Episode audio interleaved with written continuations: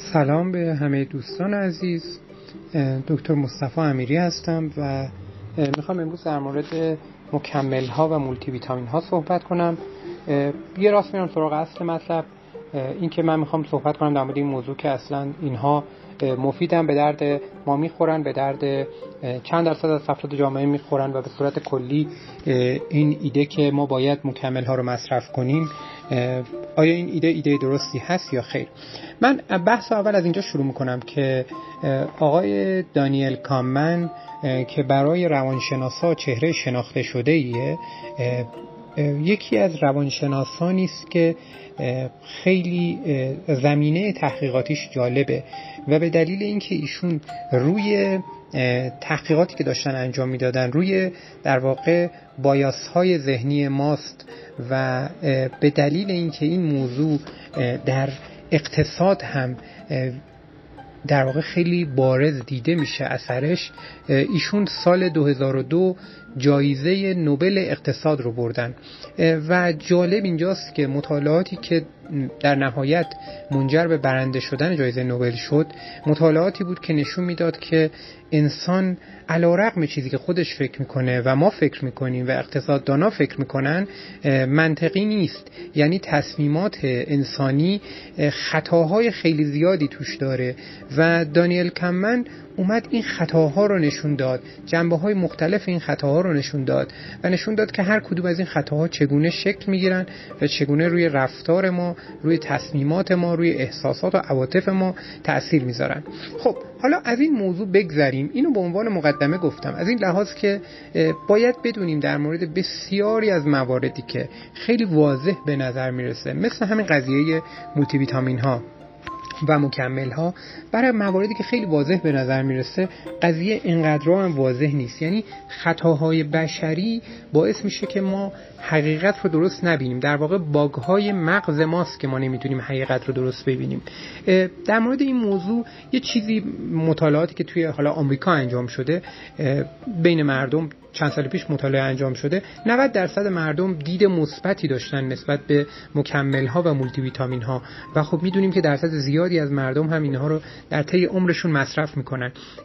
و شاید یکی از خطاهایی که همون ابتدای کار شکل می‌گیره و باعث میشه که این تفکر نهایتا توسعه پیدا کنه و این تفکر به جایی برسه که ما بخش زیادی از پولمون رو صرف خرید مولتی ویتامین ها و مکمل ها بکنیم.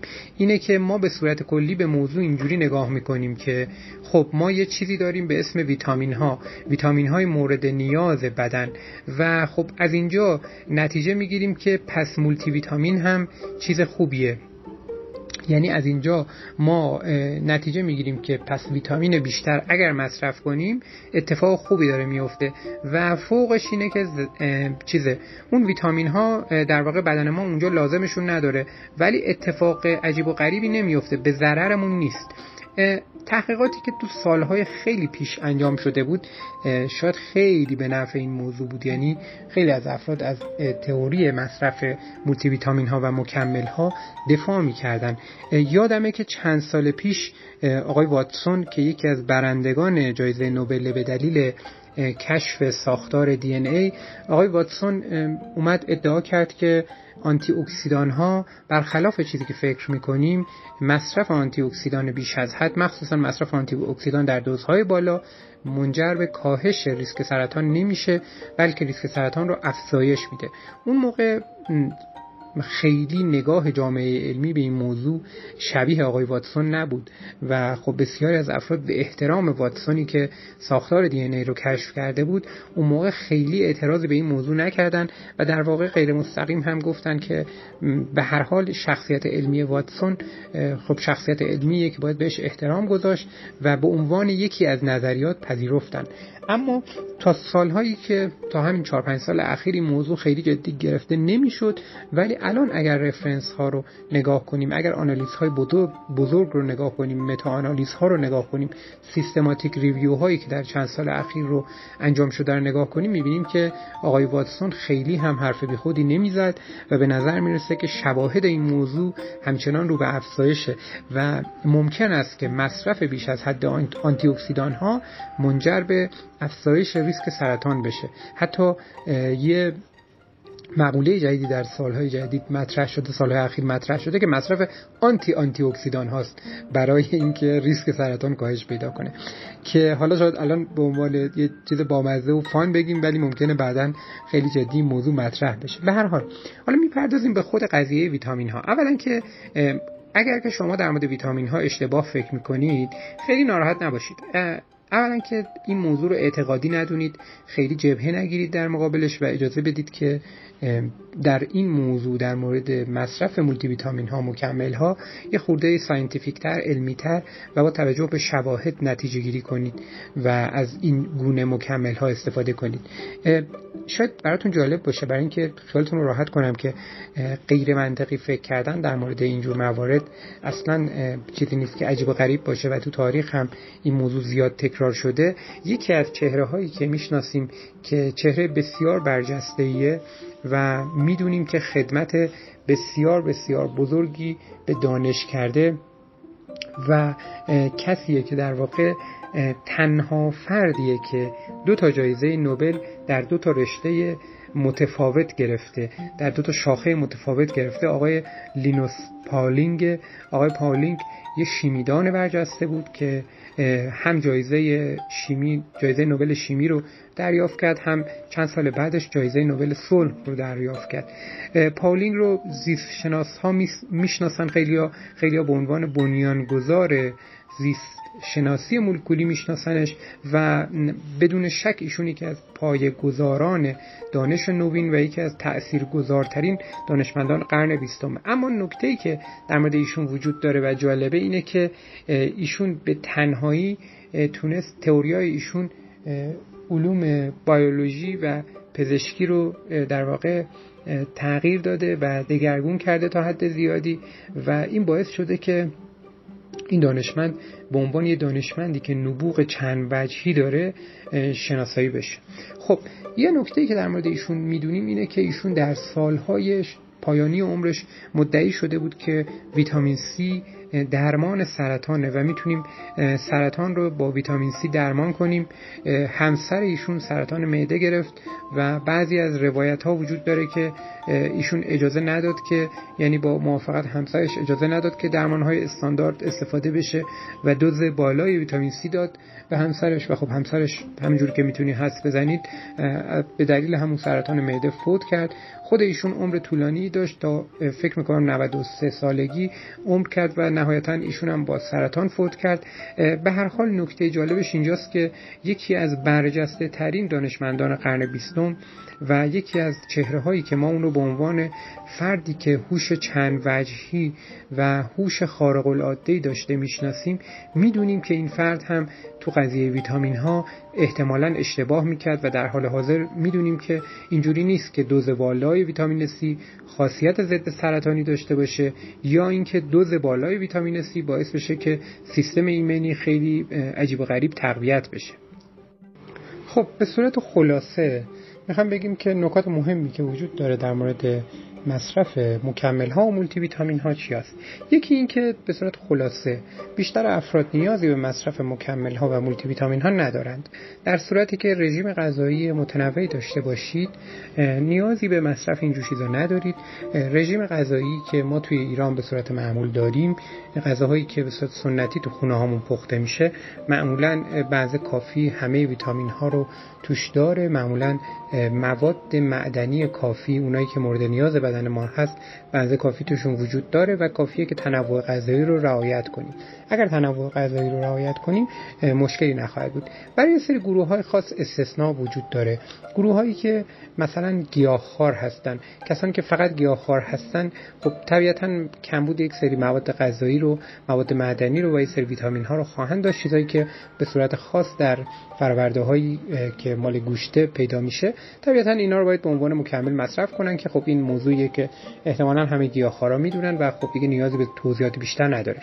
افرادی که بالای 60 سال سن دارن تو این افراد ممکنه که جذب ویتامین B12 مختل شده باشه تا یه حدی. ممکنه این افراد یعنی احتمال اینکه کمخونی داشته باشن یه خورده بیشتر از این بقیه افرادیه که سنشون کمتره. به همین دلیل هم باز بعضی از ویتامین های خاص تو سن بالای 60 سال یکم کمک کننده است در صورتی که این موارد وجود داشته باشه. اگر این موارد وجود نداشته باشه حتی توی اون سن هم لزومی به مصرف مکمل ها و ویتامین ها لزومی نیست به انجام مصرف اینها.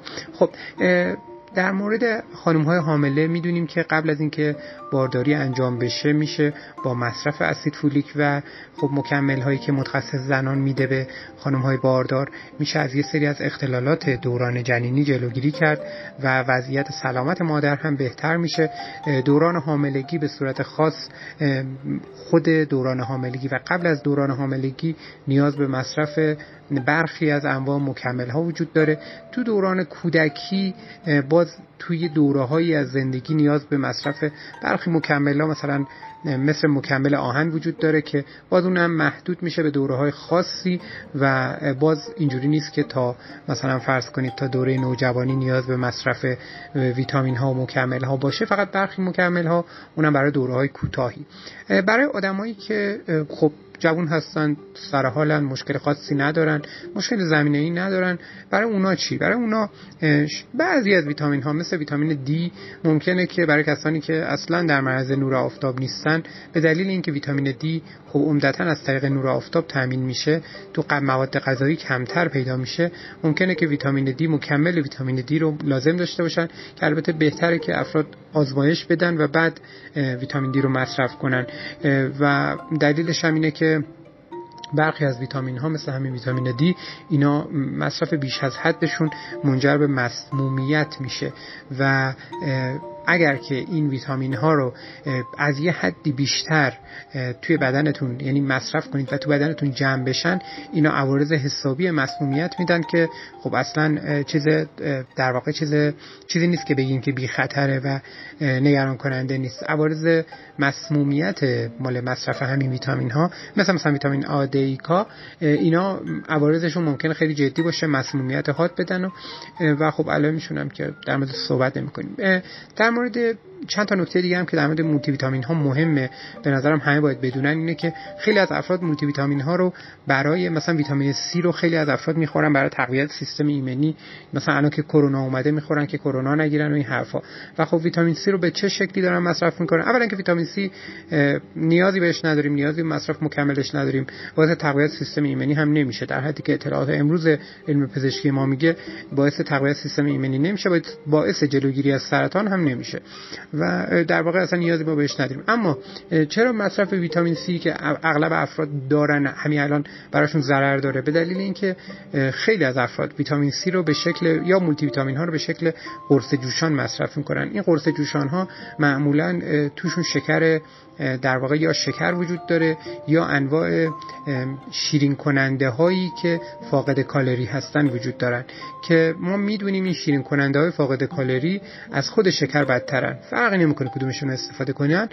استویا از همشون در واقع سیفتر امتره ولی استویا معمولا تو اینها استفاده نمیشه. من ندیدم مثلا هیچ برندی استویا داشته باشه به عنوان شیرین کنندش حداقل تا الان ندیدم. و شیرین کننده هایی که دارن خطراتش بسیار زیاده. مثل اینی که شما دارید یه در واقع شما وقتی که دارید مکمل مثلا ویتامین C مصرف می‌کنید شما یک ضرر قطعی رو دارید به بدنتون تحمیل می‌کنید. اینکه دارید شیرین کننده ای استفاده می‌کنید که می‌دونید قطعا ضرر داره. هر جا رو که نگاه کنید هر رفرنسی رو نگاه کنید می‌بینید که شیرین کننده هایی که فاقد کالری هستن در واقع ضررشون از خود شکر هم حتی بیشتره.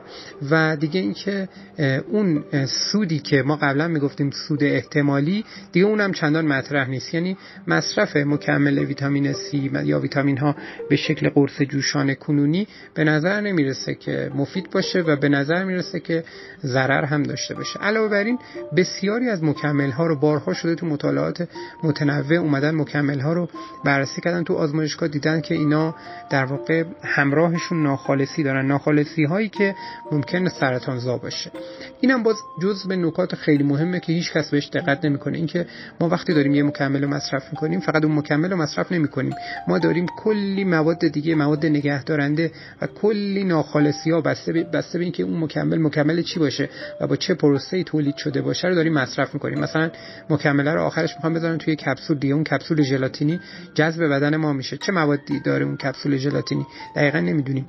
و اینکه همراه با این مکمل چه ناخالصی هایی داره وارد بدن ما میشه این جزو سوالاتیه که تو سالهای اخیر خیلی مطرح شده و تو بعضی از مطالعات دیدن که ناخالصی های سرطانزا و ناخالصی هایی که می‌دونیم برای بدن خیلی بده حتی در مکمل هایی که با قیمت های خیلی خیلی زیاد توی آمریکا داره به فروش می‌رسه پیدا شدن. دلیلش هم اینه که مکمل ها اصولا براشون تنظیمات و قوانین خیلی کمتری وجود داره. تحت نظر سازمان غذا و دارو نیستن به دلیل اینکه مکمل هستن و به همین دلیل هم چون قوانین و مقرراتشون خیلی کمتره راحت تر می‌تونن هر چیزی رو توی فرآورده خودشون بذارن. پس در واقع کمتر هم محاکمه میشن زیر تیغ قانون قرار می‌گیرن به دلیل اینکه موادی که گذاشتن توی اون فرآوردهشون مواد درستی نیست. اینم جز موضوعاتی کسی بهش دقت نمی‌کنه و اگر از این زاویه بهش نگاه کنید شاید خیلی بیشتر از این حرفها رو مکمل ها وقت بذارید و بعد انتخابتون رو انتخاب هوشمندانه تری کنید. برای اینکه بیشتر مکمل ها ضررشون از سودشون بیشتر خواهد بود. علاوه بر همه اینها ما می‌دونیم که اون چیزی که تو سالهای اخیر در مورد مصرف مکمل ها تو گروه های مختلف مطرح شده اون چیزی که ما به صورت کلی می‌دونیم اینه که تو مطالعات بزرگ با وجود اینکه بسیاری از این مطالعات هم توسط خود شرکت هایی که سازنده مکمل هاست انجام شده می‌دونیم که تو مطالعات بزرگ تقریبا توی همه مطالعات بزرگ نشون داده شده که مکمل ها برای آدم سالم که کمبود یک ماده خاص ندارن مثلا جراحی معده انجام نده که معدهشو برداره و یا اینکه روده هاش مشکل خاصی نداره. یک بیماری خاص روده ای نداره که جذب برخی از مواد غذایی از رودش مختل شده باشه. برای آدم نرمال و کسی که بیماری زمینه خاصی نداره تقریبا همه مکمل هایی که داره می‌خوره اضافیه. و اگر سودی نداشته باشن که احتمالا ندارن می‌دونیم که احتمالا ضررهایی هم دارن.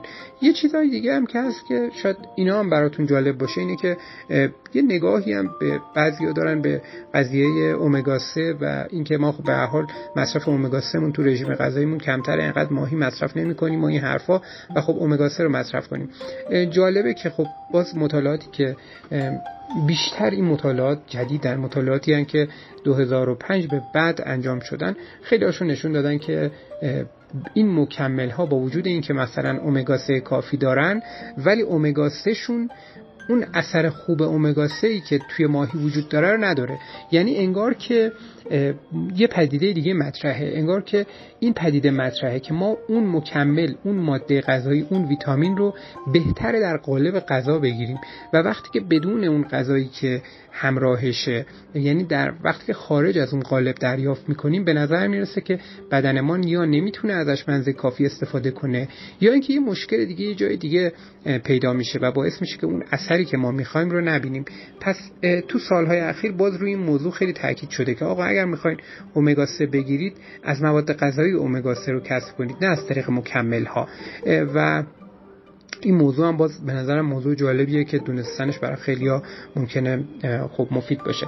علاوه بر این می‌دونیم که بعضی از مکمل ها مثلا مکمل هایی که باعث با عنوان در واقع مکمل هایی که آنتی اکسیدان هستن و جلوگیری کننده از سرطان هستن معرفی می شدن می‌دونیم که تو سالهای اخیر نشون داده شده که اینها می‌تونن باعث سرطان بشن. علاوه بر اینها خب اون در واقع اون سمیت مکمل ها هم در موردش صحبت کردیم که بسیاری از مکمل ها سطوح سمی دارن و اگر یک سطحی بیشتر تو بدن برن بالا باعث ایجاد در واقع سمیت میشن و خب می‌دونیم که اون سمیت هم می‌تونه هم حاد باشه هم مزمن باشه و می‌تونه علائمش علائم خیلی ساده مثل مثلا تهوع استفراغ و علائم گوارشی باشه. می‌تونه علائم پیچیده تری باشه مثلا مثل علائم اختلال کارکرد کبدی و مواردی مثل این. خب خب حالا یه جمع‌بندی کوچیک می‌کنیم در مورد اینکه مکمل ها رو بالاخره چیکارشون کنیم؟ به صورت کلی می‌خوام جمع بندی کنم. به صورت کلی بیشتر ما نیازی به مصرف مولتی ویتامین مکمل نداریم. مولتی ویتامین ها و مکمل هایی با کیفیت پایین رو اصلا فراموش کنید. چیزایی که کیفیت پایین منظورم این نیست که ایرانی باشن. اصلا منظورم اینه که شرکت سازندش معلوم نباشه. دوزش رو درست ننوشته باشن. اصلا معلوم نباشه که این چه جوری از چه مراحلی رد شده و چه استانداردهایی رو کسب کرده. یا اینکه اصلا لیبل نداشته باشه. مثلا این چیزی به شما بدن بگن آقا این توش اینه. و لیبل درست حسابی نداشته باشه. اینا رو که اصلا فراموش کنید. اینا که قطعا ضررش از خوبیش بیشتر خواهد بود. مکمل هایی که درست حسابی اصلا لیبل دارن آمریکایی ان خارجی ان این حرفا باز اینا هم همه این مشکلات گفتیم و دارن بهتر مصرف نکنید. مگر اینکه دقیقا همون ماده خاص رو در بدنتون کم داشته باشید یا جز اون گروه های خاص باشید که من مثالش رو زدم. اون گروه های خاص در یک شرایطی به مکمل ها نیاز دارن. به صورت کلی اینجوری نگاه نکنید به بدن که مثلا یه جاتون مثلا خیلی تا یه مثلا رو ناخونشون یه خط پیدا میشه شروع می‌کنن مکمل ناخون خوردن و مو خوردن و موهاشون میرزه مکمل هم برای موشون می‌خورن یا مکمل هم برای ناخونشون ناخونشون می‌خورن. اکثر این چیزایی هم که می‌خورن مولتی ویتامین ها هستن و به اضافه اینکه یه چند تا در واقع ماده معدنی هم همراهش دارن. و معمولا ما اینا رو نیاز نداریم. تاثیر چندانی هم نخواهد داشت. مکمل ها در جلوگیری از بیماری های قلبی عروقی ناموفق بودن. در جلوگیری از سرطان ها ناموفق بودن.